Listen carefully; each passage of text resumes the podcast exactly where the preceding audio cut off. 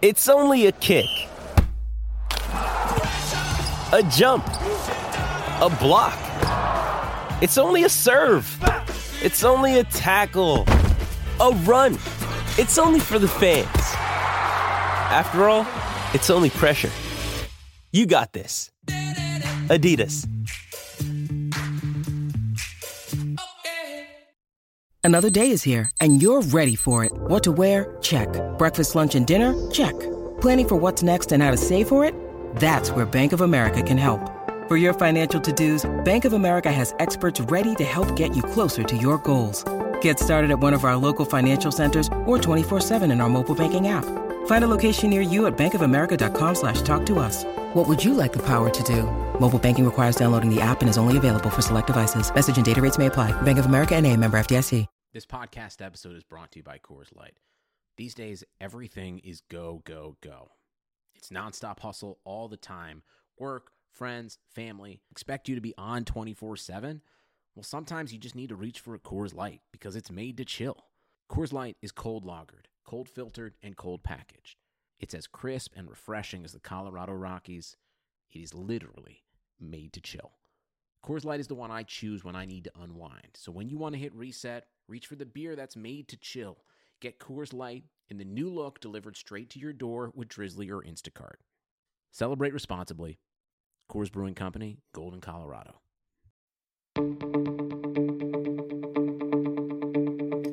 This is the Cubs related podcast presented by CubsInsider.com. My name is Corey. I am joined, as always, by Brendan, and we are coming to you on a Sunday evening. You will hear this, of course, on Monday morning, and the Cubs took the game against the Atlanta Braves that we previewed, and they also took two of three in Philadelphia. So this tough stretch of the season is off to a rather swimming start, Brendan, as the Cubs do really good work against some really good teams and a couple of really good pitchers over the course of these four games. So we will look at those four games. We will preview the upcoming big set, I suppose, with the Milwaukee Brewers, uh, though if you're looking at the standings, perhaps not as big as the Brewers would have hoped.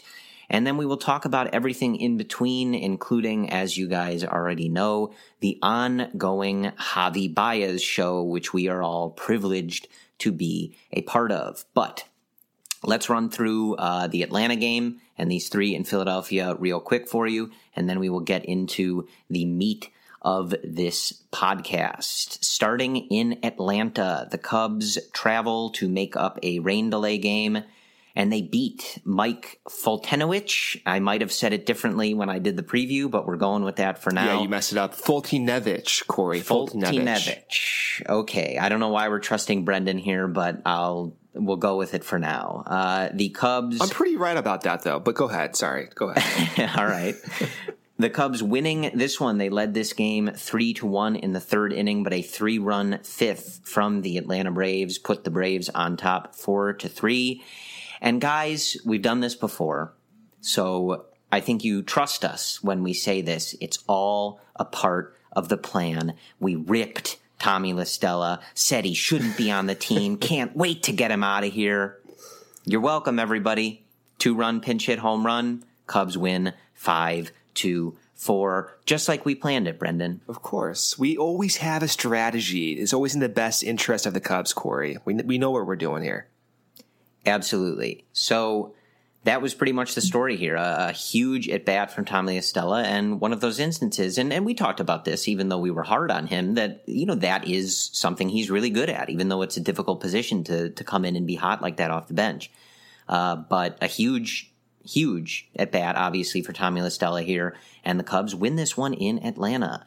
Going to Philadelphia on Friday, not much doing in this one. The Phillies eventually winning this one on an Asdrubal Cabrera walk-off home run to win 2 to 1. Javi Baez, at the time, his 29th of the year, were, was the only run for the Chicago Cubs. Jose Quintana was really good in this game, and unfortunately, the Cubs couldn't make it stand for him. Six innings, three hits, one earned, one walk, and seven strikeouts for Jose. So a really solid outing for him, continuing uh, the stretch of really good starting pitching for the Chicago Cubs. And before I forget, uh, Mike Montgomery uh, not great in his return to the rotation, but still good to see him out there. Four and a third, eight hits, four earned, one walk, and six strikeouts. So good to see Mike getting those whiffs only in four and a third. Uh, and I think as he eases his way back into the swing of things, should be uh, some better numbers there. On Saturday, the Cubs offense breaking out, and they were spurred, Brendan, by those beautiful eyes, that beautiful smile, it's Kris Bryant, folks. He is back in the lineup. He is back in our lives. And I got to tell you, Brendan, the sun shines brighter, flowers smell better. Everything is just better when Kris Bryant is in the Chicago Cubs lineup and healthy. He hit fifth on Saturday. The Cubs starting their lineup with Daniel Murphy, Javi Baez, Anthony Rizzo, Ben Zobrist, Kris Bryant, and Kyle Schwarber. Yeah, I am uh, in for that. Color me in for that lineup. Kyle Hendricks was very good in this game, going six innings, six hits, one earned, two walks, and four strikeouts. And after the game, I believe Kyle quoted as saying he has never felt as locked in as he does right now. So Love that it. is always something to uh, be excited about, and he's certainly showing it uh, on the field. Cubs getting their seven runs in this one, beating Zach Eflin of the Phillies, a Javi Baez single and a Ben Zobrist double in the first, a Kyle Schwarber triple in the third, his uh, first of two triples on the weekend, as the Cubs would hit a few triples in the span of only three games, which was uh, quite something. Ian Happ, his 14th homer of the year, a David Bote double, and a Javi Baez single made it 7 to 1, and that was the story there. And those that Baez RBI in the ninth did set the stage as we move into Sunday. The Cubs winning seven to one on Saturday, eight to one on Sunday. They beat Aaron Nola. So in a span of four days, they beat two of the better pitchers in the National League in Foltynewicz. I might have changed it again and Aaron Nola. So a very impressive week now for the Chicago Cubs as again they beat Noah Syndergaard, they win the game that Jacob Degrom starts, uh, and then they beat these two guys from the NL East over the weekend. Uh, although I guess the Mets are also in the NL East, so all the told, uh, right? Yeah, nobody cares about the Mets. Uh, all told, a really impressive week for the Chicago Cubs. Um, you know, when you beat the Reds, Pirates, etc. You know, everybody. I think one of the common narratives is can they beat good teams? Can they beat good pitching? Well, they just did both of those things. So uh, this was a very strong week for the Chicago Cubs. On Sunday, your boy Jon Lester picking up W number 15, six innings, eight hits, no runs, no walks, and seven strikeouts. I say it all the time. When you see that zero in the walk column and that high strikeout total, you know these guys are on not as much of a display uh, from Jon Lester. You know, he wasn't doing it on the offensive side, no diving catches or pickoffs. So a rather pedestrian seven strikeout afternoon for Jon Lester, who lowers his ERA to 3.53. By the end of the month here, it will be a very impressive season for the 34 year old number 34, John Lester. The Cubs getting their runs in this one. The first, a Daniel Murphy home run. The second, an Anthony Rizzo home run. And the third, the big one, a Javi Baez home run that gives him number 30 on the year and 100 RBIs. That will more than likely be our first topic here, so we will uh, jump into that a little more. Kyle Schwarber, as I mentioned before, another triple to make it four to nothing. A Rizzo single, a Happ double, and an Almora Jr. sac fly gives us eight, and the Phillies push across one in the ninth. Shocking that it came against Brandon Kintzler. But that was all she wrote. Lester beats Nola. Cubs win 8 to 1, and they take two of three in Philadelphia to bring us to this series in Milwaukee starting on Monday. So, Brendan, I will turn it to you. Some general thoughts on these four games stuff that stood out, uh, and then we will probably kick it into the Javi Baez show. I want to read a quote by Joe Maddon that sums up everything we've seen over the last week or so. And the quote is starting, I'm telling you, Daniel Murphy here is really the separator. I know our run differential looks good, but for a while they weren't really playing a wonderful offensive brand of baseball. More recently, we're getting back, end quote. Corey, Kris Bryant getting back into this lineup. We saw it in Sunday's game. That entire game was just completely relentless. I know Nola, what did it? He, I think he struck out seven of the first nine guys, but after that, they were fouling off pitches, working deep counts, and they eventually they got to him. They didn't destroy him, but they put the Phillies in a position where they had to go to their bullpen early, and the Cubs did what the Cubs usually did in 2016, and they wrecked the bullpen. They got the starter out early. They wrecked the bullpen. That was a prototypical 2016 offensive showing for the Cubs. And I think that's what Maddon was saying too. But here's the scary part. With Murphy playing so well, with Javi continuing to basically put up an, an MVP year, Bryant coming back, hopefully with complete health, Rizzo continues to just mash baseball, Corey. And Ben Zobrist having one of the best uh, years of his career. This entire lineup is completely ridiculous. And I, I don't know. I feel more comfortable just with the entire makeup of the offense and I didn't even in 2016. So I'm, I'm, I'm left from this series looking at wins and just from this entire week against Foltynewicz, against Syndergaard, against DeGrom, against Aaron Nola, four guys who are in Cy Young discussions, Corey. This is an incredibly encouraging week going into the final month of the year, being five up, five and a half up of the Brewers and Cardinals. You couldn't ask for anything better, honestly. Absolutely, yeah, and the the Cubs get a little help uh, from our friends in Cincinnati taking down the Cardinals today, and things are looking good in terms of the NL Central. I, I think we talked about you know the position you might want to be in as you got to this Milwaukee series, depending on how it all shook out. And a five game lead in the division over the second place Brewers, five and a half over the third place St. Louis Cardinals, and a six game lead in the loss column over both of them is a really, really good place to be.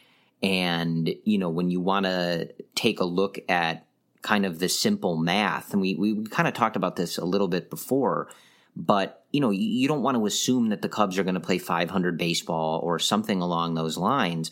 But if they do, if they go 13 and 13, the, the, the Brewers need to go 18 and 6 and the Cardinals 19 and 6 to tie them. Is that so really what it is? 18 and 6? That's that's I, that's I insane. am looking I am looking at our good friend Evan Altman's Twitter and that is what he puts up there. So Cubs uh, so, 13 and 13 and then the Brewers 18 and 6.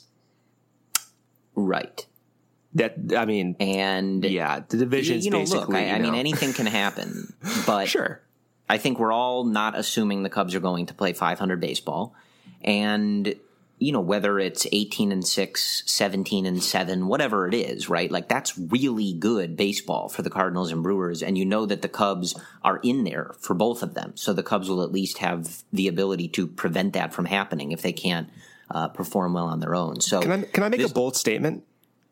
of course I, Okay. I love it when you make bold statements you know, it's, it's rare, I know, but I think, and I don't know where you are with, you know, your perspective, but this may have been the best week of the season for the Cubs. Uh, all things considered, when you look at getting Kris Bryant back healthy, the news on Brandon Morrow looks somewhat positive, and Murphy continues it. Just the entire makeup with the pitching, the offense, and getting healthy, and where they are in the division may have been the best week in the entire season. Uh, would you agree with that? I, I I think it's definitely possible, yeah. And and we talked about this too, but it, it really does feel like you know th- this whole deal is always just get in the playoffs and see what happens. It really feels like the Cubs are peaking at the right time. I mean, like Corey, honestly, I'm not trying to be a a big homer here, even though I am a big homer, but who in this National League is up to the Cubs standards? Like, honest to God, like the Braves are good. Don't get me wrong here, but you know, they're not, they're not the Cubs. They're, they're really not the Cubs. And then the Phillies, they may not even get there. The Brewers and Cardinals are always going to be annoying. You go to the West and you have the Rockies, Dodgers, and D-backs all struggling to some degree with injuries, with health, with consistency. Like the NL is not particularly strong, and the Cubs are getting hot at the right time. And they've been the best team in the NL for the majority of the year without most of their MVP guys. Like this, I don't know. This is, it's almost turning out to be ideal. Like I don't think you can ask for any more right now, honestly.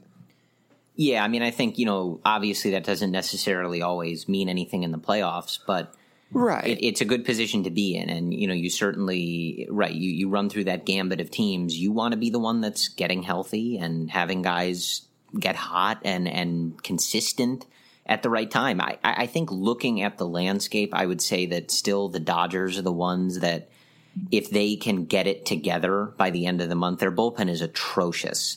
And, Yeah. you know, they, they just have not looked at all like the team that we've seen over the last couple of years. But I, I think they're the one that if they can kind of get it together by the end of the month, I think they're obviously the one that, that maybe scares you the most. Um, but it's, it's, yeah, it's, a- it's a good position to be in. And, and I think that with that, I, I want to transition to, one of the key cogs in in this whole thing, and that is Javi Baez. And you know, we've talked about this. I, I will also point out, I don't know if you guys can hear this or not, but I did move a little closer to Wrigley Field than I was before. Uh, so I don't know if you can hear the rumbling of the Addison red line, but I am very close to it. So. If you're wondering if there's like a faint rumbling in the background, uh, it's Wrigleyville. So technically, Cubs related. Welcome to the Cubs related podcast. All of the noise to on be this fair, I didn't hear anything. Is, do you really hear that in your background? Oh, then never mind. I, I just figured I would clarify because I can certainly hear it. So, okay. but well, but either maybe, way, maybe I we- will. I don't. I don't hear anything, but you know, I have bad ears. We- I can barely hear you. So you know. Yeah, we we stick to our promise that this is Cubs related. We don't stray from that. So technically, it's the Addison stop. It counts. But we've you know we've since we've been doing this podcast since uh, 2016, we've obviously covered a, a whole array of versions, if you will, of young Javier Baez. And Brendan, it is crazy to look at where this man is today and the the accomplishment that he he reached this afternoon on Sunday against Aaron Nola. 30 homers, 100 RBIs, and I think you and I both would be some of the first people to tell you like, yeah, RBIs like whatever, it's a team stat, you know, it it it's you don't want to use it to predict things or necessarily judge guys, but it, it, it's an accomplishment when no matter how you want to look at it, he is driving in these guys, he is bringing those runs in. And when you look at how many guys have done this in the history of the Chicago Cubs, 30 homers in a season by a middle infielder. There's only three other guys, Yeah. folks, in, the entire history of the Chicago Cubs playing middle infield to put up 30 home runs. Uh, you may, I, I I don't know how long some of you have been a fan, uh, but you may recognize some of these names. Uh, in 1929, Rogers Hornsby, uh, several times, uh, Mr. Cub, Ernie Banks, and in 1989 and 90, Ryne Sandberg. The only other person is Ednal Javier Baez. It's really amazing. And I'm looking at another uh, tweet here uh, from the uh, Stats Inc. account. In the live ball era, only five Cubs have had a higher slugging percentage than Javi Baez through 500 games.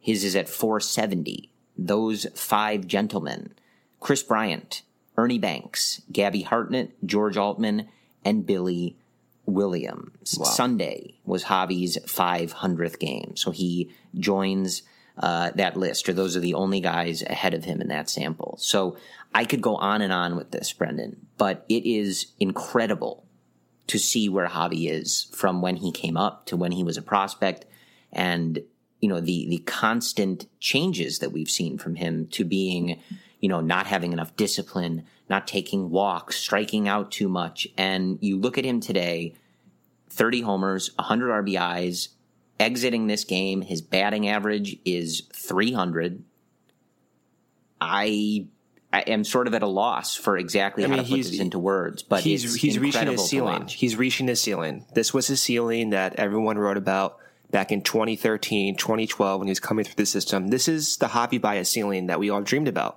A middle infielder with 35 to 40 homer potential, putting up MVP numbers at this age. Like this is exactly what you envisioned. Uh, also, too, I want to just put this into perspective. At least for me, kind of my my takeaway watching Javi do this, I'm left with one word, Corey, and it's patience. Um, you look at that 2014 season, 229 plate appearances. Are you ready for this? He struck out in 41.5% of those plate appearances. 41.5%. He had a contact rate of 59%. It was one of the worst in the, I don't even know how you want to say this. Ever since that data has been tracked, that's the worst in one season in that sample. Very bad. 2015, he goes back to AAA. He has a great year in AAA. Best 324, 13 homers, 313 plate appearances. I think he has an injury that year. He gets called up by the Cubs, 80 plate appearances, does, you know, pretty good, 289, but only has one homer. Power, not what you expect. Uh, 2016 has a more frequent role, bats 273, 14 homers, and 450 plate appearances. Becomes the NLCS MVP for the Cubs that year with your boy, Jon Lester. Last year, 2017, 508 plate appearances. He's playing a little bit more frequently. Again, that's 273, 23 homers, and 508 plate appearances. The power spikes up. This year, Corey, we all know the numbers 30 homers, batting 300.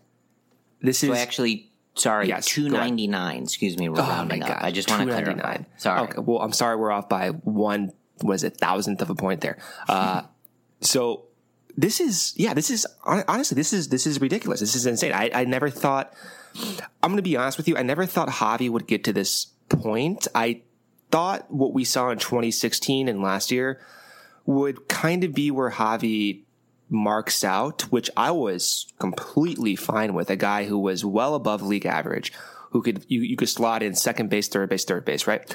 I was I was fine with that. This is exactly what I think everyone dreamed about. And when we compare where Javi was in 2014 as a 21 year old to where he is now as a 25 year old, I'm still reminded the Cubs have other guys that are younger in the system, like Ian Happ, like even Addison Russell. They have super young guys, and even David Bote is Javi's age. We're not seeing the end of our other young former top prospects. When I say our, not ours, but you know, we're not we're not done seeing the rest of these guys develop, and that's the point I'm making here. And this year's Javi Baez. Next year could be Ian Happ. It could be Albert Almora, whoever you want to pick that's the beauty about what we are seeing with this coaching staff. And I think Javi Baez serves as the example. Like, hey, we're not done yet. Like this, this development, Theo and, and Jed and Jason McLeod's complete developmental program, we're not seeing the complete endpoint. And that is incredibly exciting, Corey. when you look at this team getting healthier, obviously adding someone like Daniel Murphy, et cetera, it's even more. I, I you know I don't want to say exciting, but just to have Javi doing what he's doing, not necessarily be shouldering so much of the load for this team, because we have seen obviously through certain parts of this season where you know it's difficult to imagine what would be going on here if Javi weren't as hot as he was. You know, when when Kris Bryant was down and Rizzo was struggling early on in the year, like they they needed Baez to be doing this. So it, it, it's pretty fascinating to look at all of this now with everything kind of coming together and and feeling more uh, complete. It, it's really something, man. And you know, we've talked a lot about the, the story of Javi Baez and where he's come from and who he plays for and, and what he's doing all of this for. And it's, uh, it really couldn't be happening to someone who I think deserves it more, who's worked harder for this. And, uh, you know, you just think about how much it means to him to do stuff like this. You know, whether it's important to everybody else that he hit 30 home runs and 100 RBIs, it you know it's important to him and if he's able to do it in a year where he's helping this team win a division and win in the playoffs and potentially win a world series I, that's just got to be the pinnacle of everything this guy has ever wanted so it's uh He breathes baseball, man. Yeah. Like we've said this before, but like Javi embodies baseball. That is who he is. That is his identity. He even said it throughout all of his postseason celebrations. Like Javi Baez is baseball. And yeah, like that. It, this really couldn't help happen to a better person just on that level. And when Clint Hurdle says things, even when Joe West like goes after Javi in that situation, that's just complete a complete misrepresentation of who he is as a person. So, yeah, man, like I don't think it could happen to a better person. The Cubs have a lot of good personalities and and great people on this team, but when you read about Javi's history with his parents and his brother and his sister, like it, it adds to that satisfaction of of seeing someone succeed for this team. Right. And, you know, I think worth mentioning too, because obviously as this is going on, you hear so many people talk about whether he should be the MVP, his case, and whatnot. Do you and think I he do should? think that that kind of what I was alluding to a moment ago is important, right? Like you can look at the numbers and make an argument for somebody else. There there's people having better offensive seasons than him.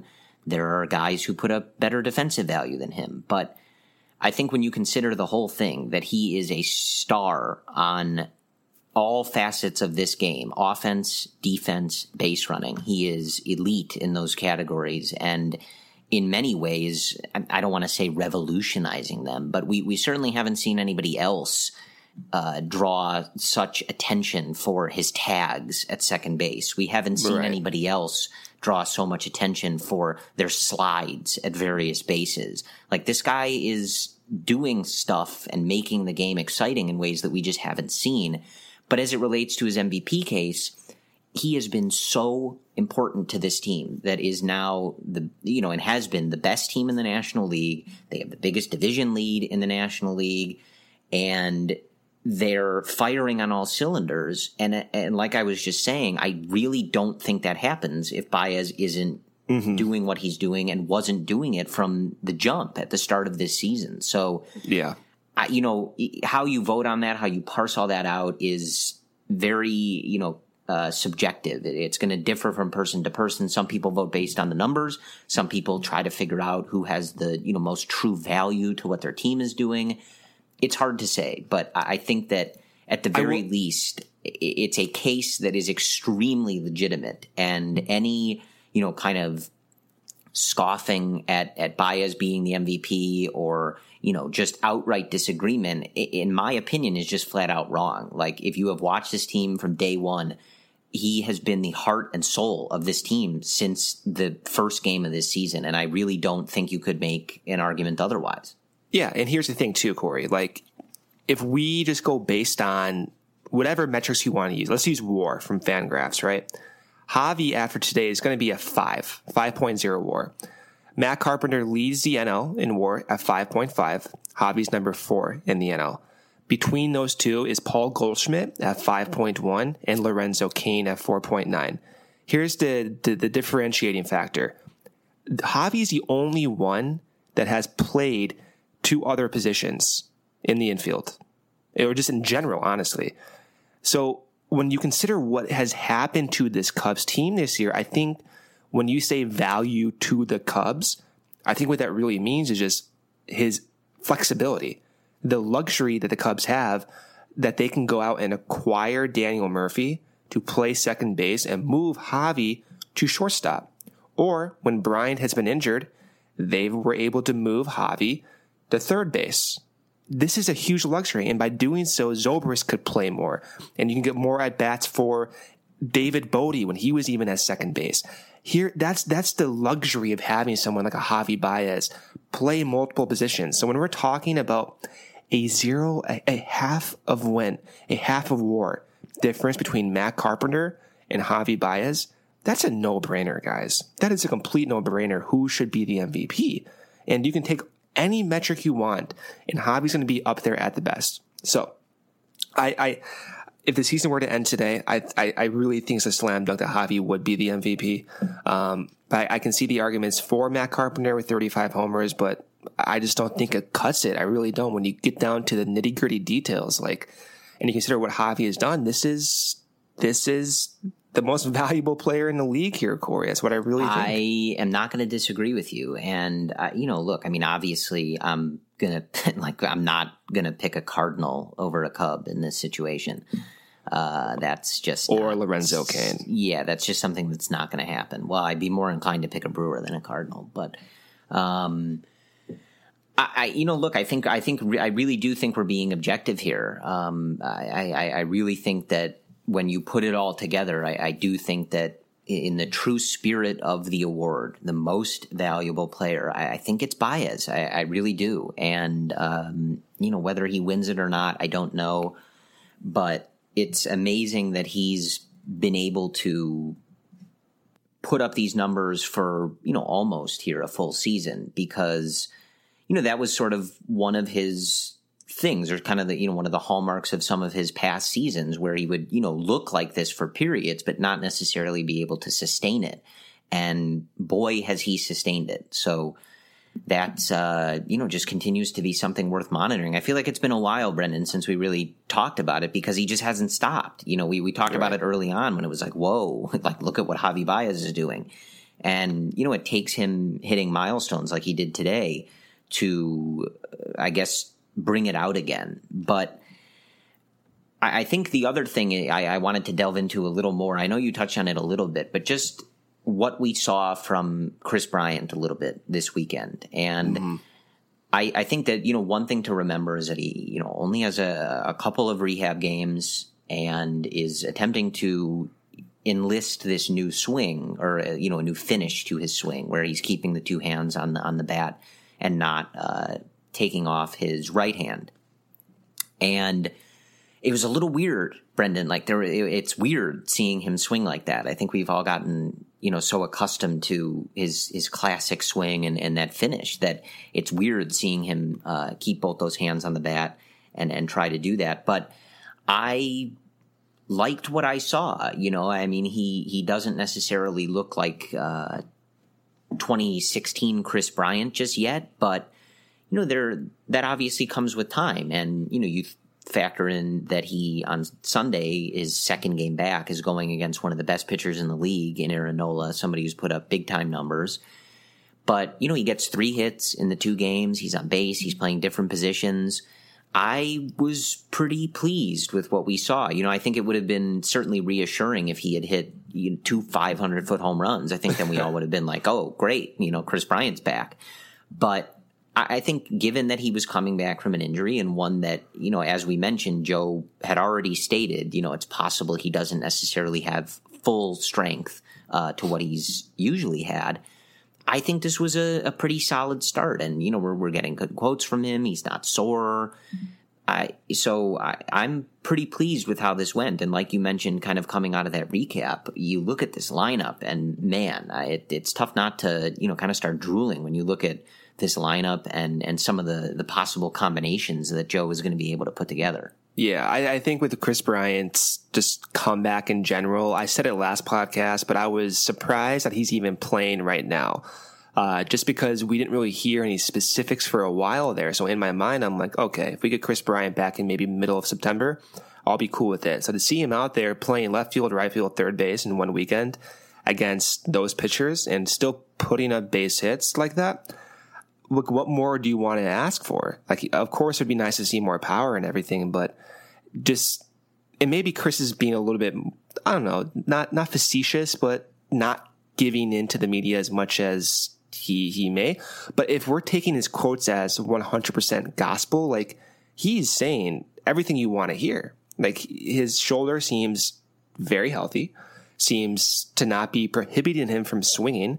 Um, so I think overall, like this is kind of what you want to see.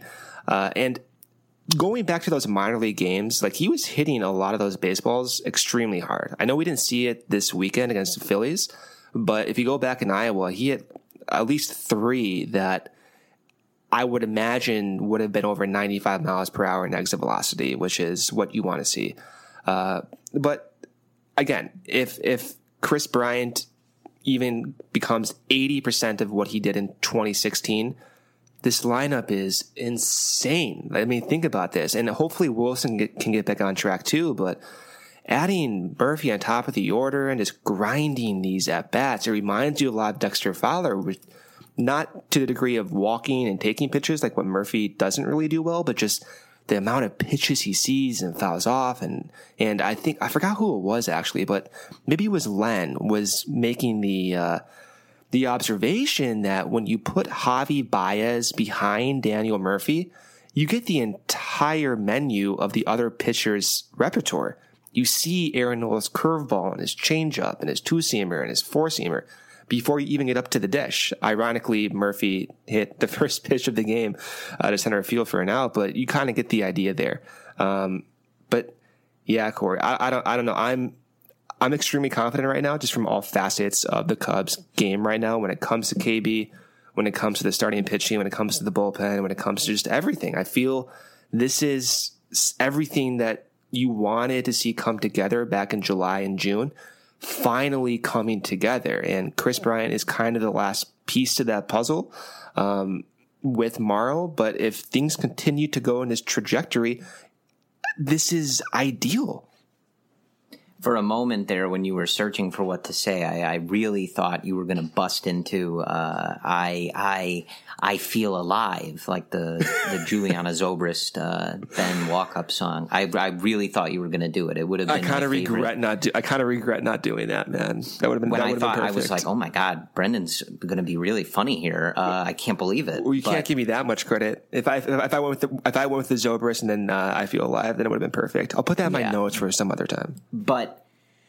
I, this this lineup is just relentless, man, and I, and I really liked it. Um, I don't necessarily prefer KB in the five, but we we obviously still well, kind of he, have to see. he batted cleanup on Sunday's game though. Corey. Yeah. So, but yeah. I'm I'm talking about on Saturday when you had um, sure KB in the five and then Schwarber in the six.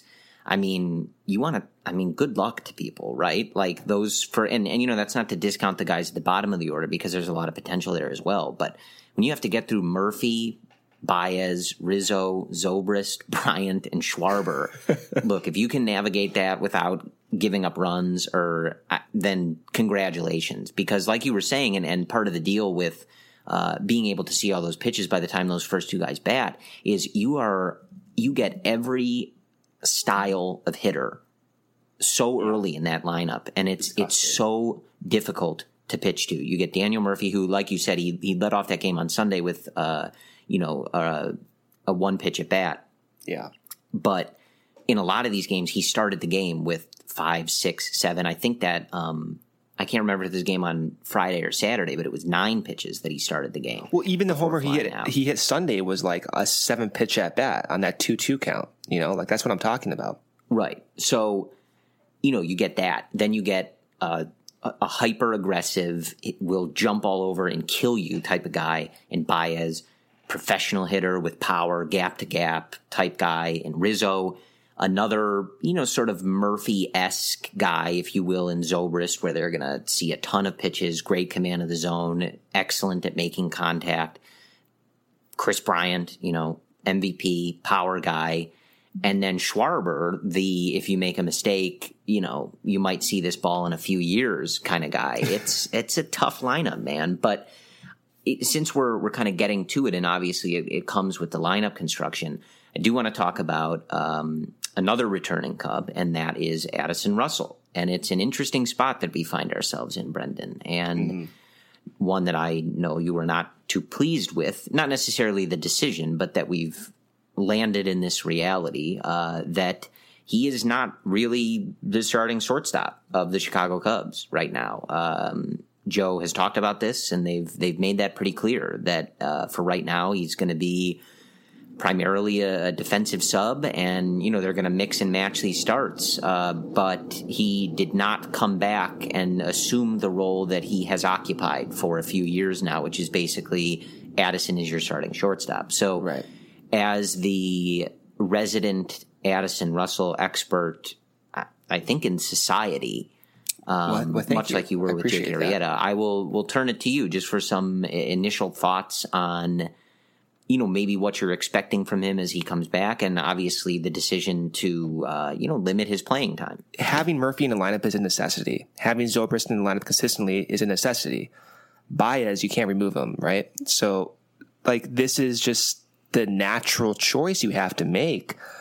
But it doesn't, in my mind, kind of disclude Russell from future talks about how you orient this lineup in 2019, in 2020, in 2021. The reality is, Russell is still 24 years old, and he's been ravaged by injuries over the last two years. and he's had many things go on in his personal life that that may have hindered his professional development as well. There's a and you can use those as arguments against Addison Russell's positive future. So I get that as well. But again, the reality is he is at the end of the day an extremely talented infielder, offensively and defensively when it comes to his potential, not his current value, but his potential value. And I think when I mentioned patience at the beginning of this podcast, when I was talking about Javi, I think you can almost say the same thing about Addison. And we'll see what happens in this offseason here, but you can't deny that it is weird how Russell, as a 22 year old shortstop, Corey, in 2016, hits 21 homers. Okay. 21 and this is before the the ball was quote unquote juiced um, before that second half or whatever those scientists are saying 21 homers for a kid that age as a shortstop was a rarity not even 5 years ago he has that type of power potential this year whatever happened i have no explanation for it it may be the Chili Davis effect, if you will, with his contact heavier approach. It could be injuries. It could be whatever. I don't have an explanation for it, but I do know, and this is where I'm going to, you know, finish my thoughts here on this. One, the potential is still there. I think the tools are still there. I think defensively, what we've seen this year have still been encouraging. If you go and look at any defensive metric, whether it's a SABR defensive index, UZR, defensive run saves, Addison is still a top five defender. And even last year, Corey, in 28 or 2017, he was the SABR defensive index number one shortstop in the league. Okay. So that's where we are with this. And if he can go in the offseason, get healthy, get comfortable with his approach, get comfortable with his entire offensive style. If he comes back next year and goes off, I wouldn't necessarily necessarily be surprised. But as far as this season goes, you can't play him. Like that's where I'm at with him. You can't you can't play Addison that much. Unfortunately, you got to give Murphy at bats. We've talked about David Bote, but he's been hot recently. He keeps making stellar defensive plays. At the very least, David Bote, like Addison, is a defensive. Uh, I don't even know what I'm looking for, but he's still very quality as as a floor defensively for David Bote. Um, so that's where I am. I think once the seventh inning hits, you can take Murphy out, you put Addy in, you move Javi to second base, you keep uh, Bryant in third at third base or Bote at third base, and you still get what you want. You get a quality defensive alignment during some of the game for the Cubs. Yeah, I think we've talked about this with other guys before, and it's no different with Russell. It really, honestly, shouldn't be different with most of these guys, uh, with you know a few exceptions because of who they are. But Russell certainly falls into this group that we've talked about before, where, like you mentioned, he's young. You've invested a lot in him. Uh, he's provided some huge moments for you, and there's a reason you've committed so much time to him because you believe in what he's capable of doing. But there comes a time where you kind of have to make a decision. Are we gearing toward development or are we focused on winning? And you're right. The decision right now for this team, the 2018 Chicago Cubs, as of, you know, early September, is we need to be focused on winning. We need to focus on winning this division and getting into the playoffs and being strong and firing on all cylinders. And right now, that just doesn't include Addison Russell playing every day and starting every yeah. day. And you know, he obviously was dealing with an injury that clearly affects his swing, though there's, you know, like you mentioned, probably some other stuff going on there. Uh, but, uh, you know, uh, without seeing a, a, total reversal of that, you just can't do it. And, you know, you look at what Baez is doing and what Murphy's doing and, you know, Zobrist as well. Like those guys deserve the playing time right now. It's, it's not, it's not an easy decision because you always want these guys to be getting opportunities. You know, you look at uh, obviously Happ, you know, with a homer this weekend, and but we've seen Almora not necessarily playing as much as he has through other periods of this season. And you know that's just part of the deal. You get to a point where it's like, look, we don't we don't have time for this right now. There, there's a ton of time for development and trying to get these guys to reach their ceiling, like we talked about with Baez but there's also a time where you need to say like what is the best decision for this team to win on a daily basis? And we're just at that point now. You're you're in the in in the real stretch of this season and you, you just need to be putting your best foot forward on a daily basis unless you know there's those certain games like Joe talks about where guys need rest and stuff like that. But other than that like you really need your best 9 out there every day and trying to secure the W, and you you really kind of don't have the luxury to be paying attention to all much else.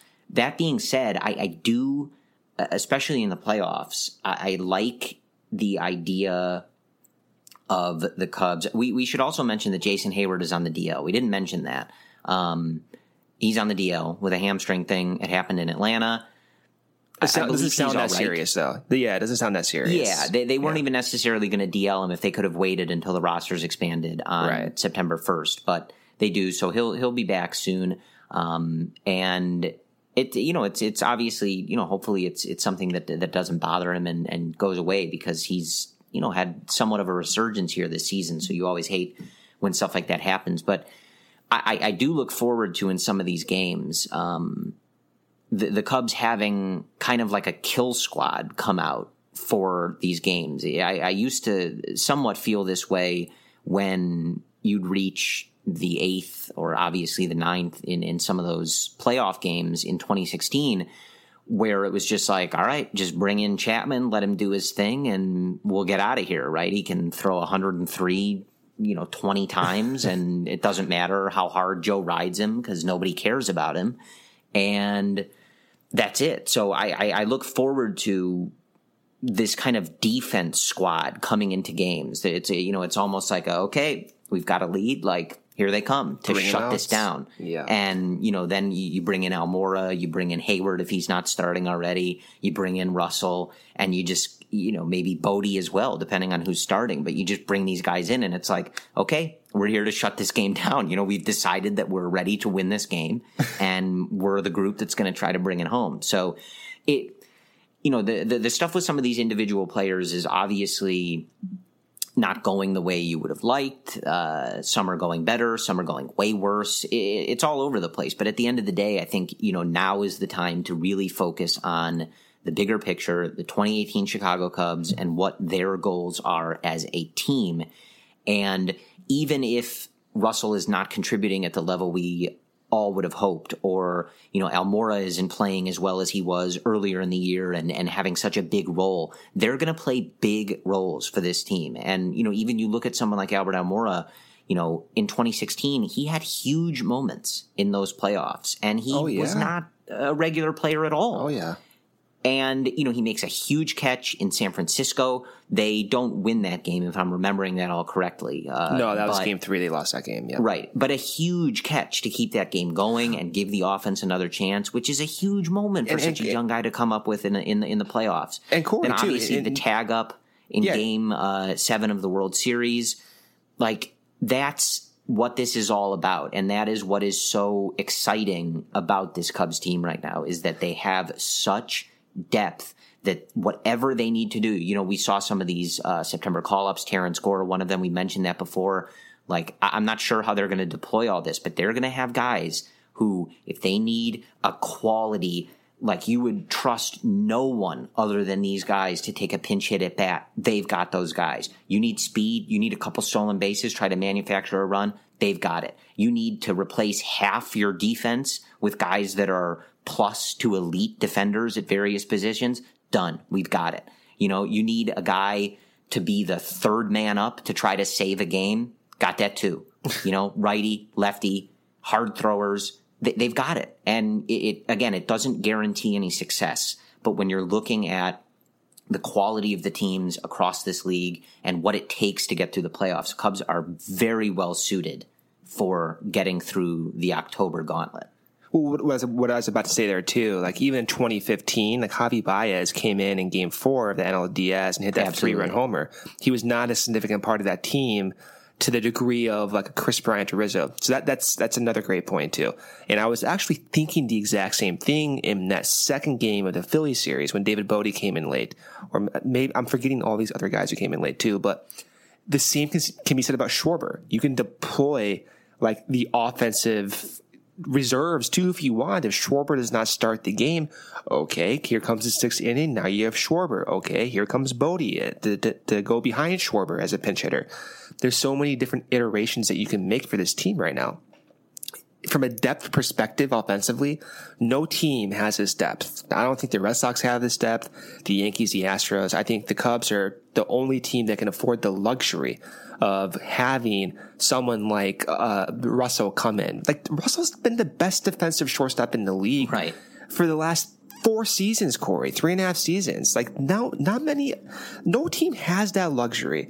Um, When it's just and, and and it's just the way that the Cubs don't even really bat an eye. It's like the guy who's their starting shortstop. Huge moments for this team. Oh, he's hurt. He's putting up a terrible offensive season. Okay, whatever. We'll put another guy there, Right. and he's going to win the MVP. Like it, it's it's ridiculous. Yeah, and also too, the the thing is, we're not even talking about Willson Contreras in this conversation, but let's say Willson Contreras does get a little bit more rest now that the Cubs acquired Bobby Wilson from the Twins in exchange for former Twin Chris Gimenez.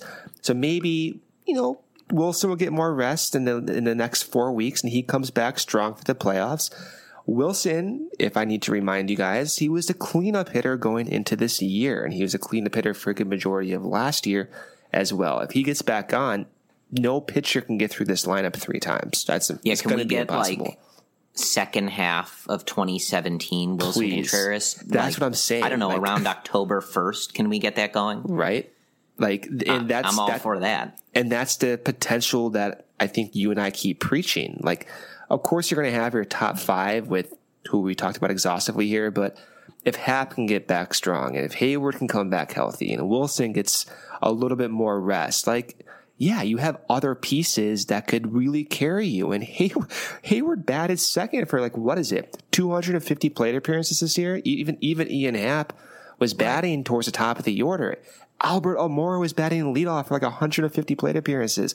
If these guys get hot, look out. That's what I'm, that's, that's, that's really the root of my confidence here is I think this team has so much potential. And in the, in the next four weeks, if someone gets cold or whatever, so be it. They have so many other pieces to step up.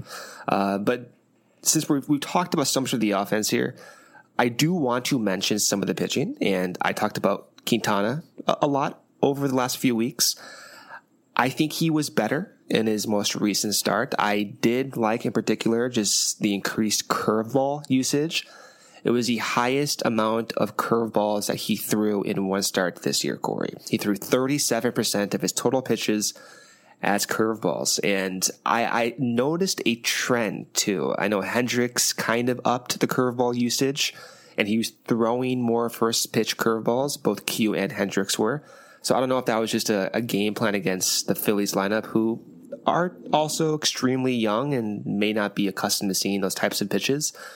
Nevertheless, I think even Montgomery to a degree was extremely encouraging. I say that because I wrote about this on CubsInsider.com too, but he had the highest amount of whiffs per pitch of the season, Mike Montgomery.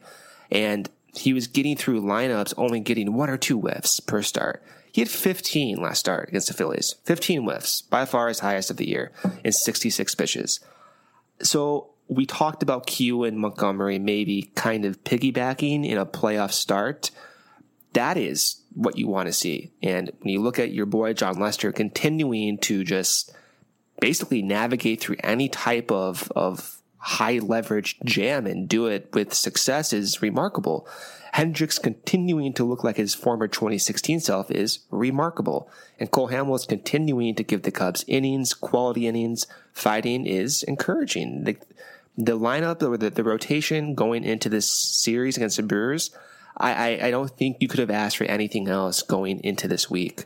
I don't think so either. And you look at just what they were able to accomplish just this weekend against the Phillies, and you get three quality starts. You get 18 innings of pitching, two earned runs, and 18 strikeouts for the Cubs starting pitchers against the Philadelphia Phillies. I, you know, I don't know really what more you want. And, you know, you look at you know, even again, like Mike Montgomery didn't have the best start against the Braves, but that's a really good offense in Atlanta. And he was able to, in his comeback from the DL, keep the team in the game and they win the game. And then you, you know, you have this weekend and that doesn't even include the guy who's been the best of all of them, which is Cole Hamels. So Right. Again, you know, like I, I, I don't want to, you know, get too ahead of ourselves, but I, you know, look, like you want, we, we talked about, you know, how tough this stretch was going to be and how you wanted to take advantage of that Reds Met stretch right before it. And they're just doing, the, the Cubs right now are doing everything you could possibly want them to be doing. That They're, Yeah. they're getting good pitching. Their relief pitching has still been solid, even with Morrow still being out and them kind of, you know, musical chairing it a little bit uh, as far as what roles guys are playing. The offense is clicking. You're getting great starting pitching on a daily basis. And, you know, I think at the very least, too, on the, on uh, just looking at the starters, like whether, you know, guys are peaking now or whatever, we're not seeing those, you know, really questionable outings from some of these guys right now. And, Right. you know, Quintana has, has looked good. Jon Lester has looked really good since that stretch of, of really bad starts from him. Kyle Hendricks has been locked in for a while now, but you know, at times earlier in the year, like you know, it, it- he didn't necessarily look like vintage Kyle Hendricks, and it all just seems to be coming together, folks, At the right And, time. You know, there, there, there's still, uh, you know, the full month of September here, so you know, you you don't want to stop it now, right? Like, you know, playing like this now doesn't necessarily uh, mean much if you if you fade toward the end of September here, but you know this team really feels like they're gelling right now and and coming together. And and you know for as good as their record is and you know how many games above 500 they are and the division lead that they have really hasn't necessarily felt like they have been on fire and just that well-oiled machine for a significant period of time you know in, in contrast to like 2016 when it felt that way the entire season except for that uh Small before the all-star yeah. break Yeah. and it, it really feels like they're starting that now. And you know, again, it, it's not a perfect recipe for success in October, but this is exactly what you would want them to be doing. And I and I think you're right, Brendan. Like there's there's still some of these guys that kind of laying in wait, you know, who haven't even necessarily uh, contributed as much as we'd hoped to potentially do that. So it's yeah, it, it's it's a really good time for this team, and I, I really don't think it can be stated enough uh, how impressive it was, not only for the offense and the def- uh, the offense, but also the pitching. Like Right. both everybody on the Cubs, right? They do. This is a team game, so that's how baseball works. I, I'm sure you guys works. needed me to explain that. Yeah. Thank you for that, Corey. yeah, but you know when when you as a team, again, the Mets stink. Don't uh, don't let anybody ever tell you otherwise. The Mets are a joke of a franchise. But Syndergaard, deGrom, then you face the Braves, a first place team, the Phillies, a team that need these games to keep their playoff hopes alive, and the wild card of the division. And you beat some of their top guys. Like this is impressive from a team effort. It took offense, pitching, relief, defense, everything to do it and the, the Cubs are executing. They're getting it done. So this was a really impressive week um, for this team, and and just a, a really solid time for for this team in terms of what they're doing. So I, I think it'll be very interesting as as you know they head to Milwaukee tomorrow. Um, you know because uh, look, you can't necessarily uh, put the final nail in their coffin, but you have a good series in Milwaukee here, and you can probably stop worrying about the Milwaukee Brewers for the rest of this season. So uh, I think this all times out really well, and I look forward to to keep going here. At this point, I you know honestly, I'm like kind of like fiending for the playoffs, Brendan. It it just um it, it's crazy to be in the midst of the Cubs this close to making the playoffs for the fourth straight time. I, know. honestly, Brendan, this is just not something I really ever envisioned occurring in my life. I, I believed in the plan. I believed in Theo, but you know, like growing up a Cubs fan, especially I think when we did, this is just unfathomable, really. And I'm just itching to get it going. Like I'm, I'm watching this team. I'm seeing how they're playing, and I, I can't wait for them to get uh, in that big stage and, and hopefully do their thing. Well, enjoy it while you can, because this this will all be over eventually. You know that, right? Like this era. I think that's the that's really the the only response any of us would have expected from Brendan. Yeah, it's fun, but it's going to be over soon. And have you be over, considered that we're all going to be dead someday? So Yeah, it's- I mean, we're all, we'll all be dead one day too. But uh, no, let's let's preview this this uh, Milwaukee series. So three game set in Milwaukee. By the way, I was looking at tickets, even like for you, Corey, if you were to go to the games. The ticket prices are insane for Milwaukee right now. On Tuesday and Wednesday, you can get tickets for nine dollars at on on SeatGeek, um, which is mind blowing to me because you know I just spent like gobs of money on, on tickets for, for other events too. Um, plus two, I don't know if you heard, but the Bears got this like really good middle linebacker. I only say that because football is back and SeatGeek is the smartest, easiest way to get tickets to every game all season long. Whether it's this pennant race that you want to go see, you want to go see the Brewers and Cubs, nine dollars on SeatGeek. Whether you want to go see the Bears play the Packers on Sunday, you can get tickets through SeatGeek as well. Plus, they're fully guaranteed. There's nothing quite like being there in person, and SeatGeek will get you closer to the action for a great value. SeatGeek is designed to make your ticket buying experience easier than ever. Plus, every purchase, purchase, like I said, is fully guaranteed. So you can you can shop for tickets on SeatGeek with confidence. I actually have the SeatGeek app on my phone, and it's by far the easiest way I found to shop for tickets. I've used SeatGeek religiously this season. I will continue to do it even for football, for basketball this upcoming year as well. Best of all, our listeners, you guys get $20 off your first SeatGeek purchase. Just download the SeatGeek app and enter promo code Cubs related today. That's promo code Cubs related for $20 off your first SeatGeek purchase. SeatGeek, life's an event. We have the tickets. And Corey, this is the meat of the schedule here. If the Cubs, let's say the Cubs sweep the series, you ready for this? They'll be eight games up on Milwaukee with under four weeks left if they sweep the series. This is almost do or die for Milwaukee. I hate to say it, but it is. Uh, so on that Monday game, you have Cole Hamels taking the mound for the Cubs with a complete record this year of 9 and 9 with a 3.70 ERA. He has not lost a game for the Cubs this year. He'll be facing Zach Davies from Milwaukee, who's 2 and 5 with a 5.23 ERA. Davies, kind of like Hendricks. You guys know the deal. You've seen Davies a lot, but he has 88 to 90, 90 mile per hour stuff, some good off speed stuff. He's been injured this year a little bit, but he's back. And then on Tuesday, by the way, that Monday game starts at 1:10 p.m. Central Time. A day game on a Monday, uh, an away game on a Monday, and during the day is just not fair.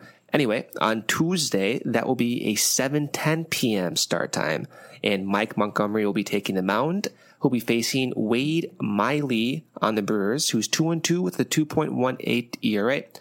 Montgomery on the year, four and four with a 3.82 ERA. And then to wrap up this three game set, you have Jose Quintana taking the mound against Jhoulys Chacín, who's probably been the Brewers' best starting pitcher of this year.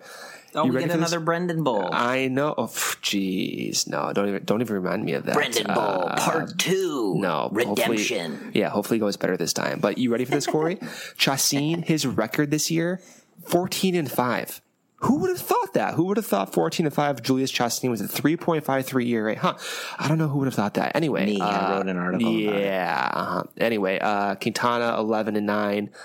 A 4.21 ERA, but has looked better in his most recent start. So that's where the Cubs are. Again, they're five games up of Milwaukee, five and a half games up of the Cardinals. And then just to wrap up this entire week, they do face Washington in Washington, um, just to complete the entire NL East uh, ride, if you will. That's where we are, Corey. I think there's nothing in particular that I'm kind of looking for. Uh, I'm looking for wins. I don't really care about trends at this point. I would like to see Q continue to pitch well. But at this point, I think we know what we have in this team. We have a good idea of what they can do. And we've gotten to the point where a win is a win no matter how you get it. Absolutely. So the the Cardinals will deal with those very same Nationals also starting on Monday, Labor Day. So hopefully uh, Bryce and company can help the Cubs out there. I, I did send to you before uh, a picture of uh, Kris Bryant's wife Jess and uh, Bryce Harper's wife. I'm not sure if uh, Yes, they're married wife. or not. Yeah, they're wife. married. Okay. Yeah. Um, they were in the front row together at the Luke Bryan concert on Saturday at Wrigley Field. So, you know, you can read into that however you want. Um, I mean, to me, the contract is basically signed. That's that's that's yeah, That's I mean, you know, they're they're already enjoying the the perks at Wrigley Field together. You know, spending some time in, in center field.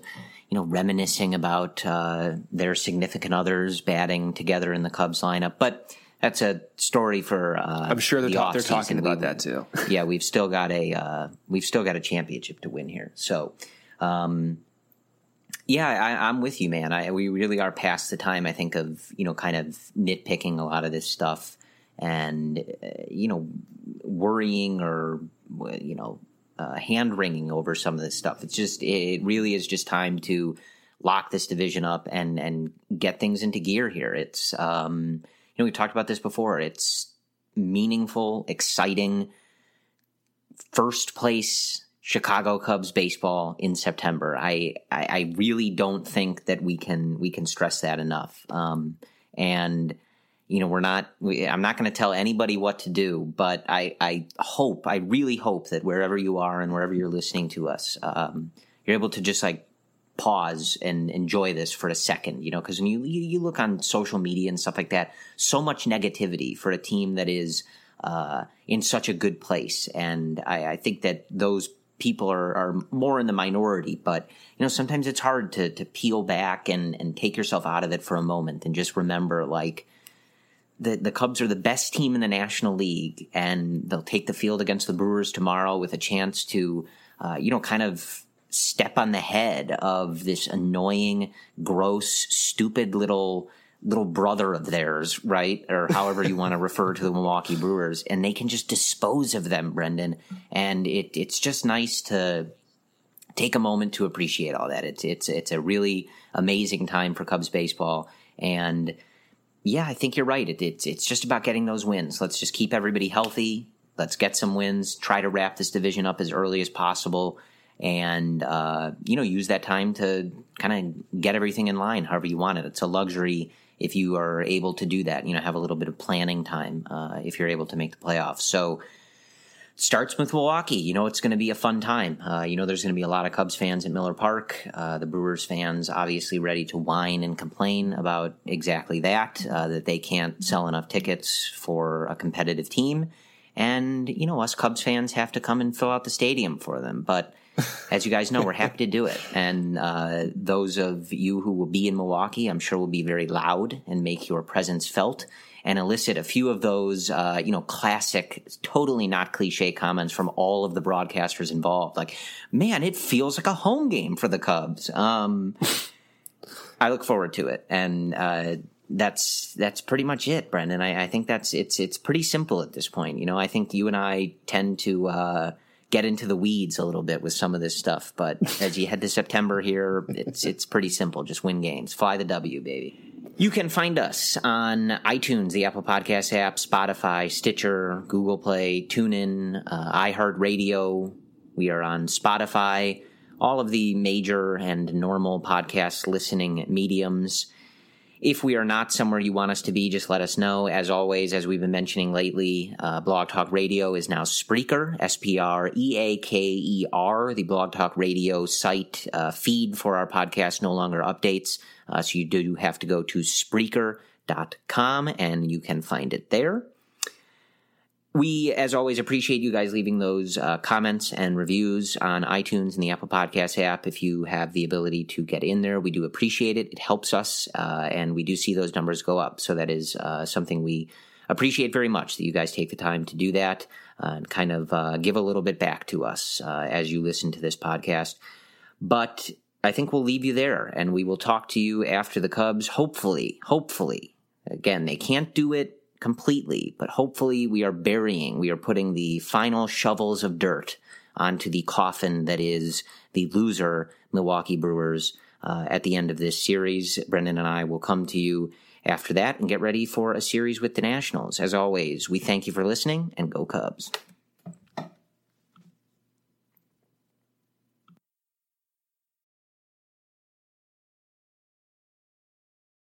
Sugar Ray Leonard, Roberto Duran, Marvelous Marvin Hagler, and Thomas Hearns. Legends, whose four way rivalry defined one of the greatest eras in boxing history. Relive their decade of dominance in the new Showtime sports documentary, The Kings, a four part series premiering Sunday, June 6th, only on Showtime.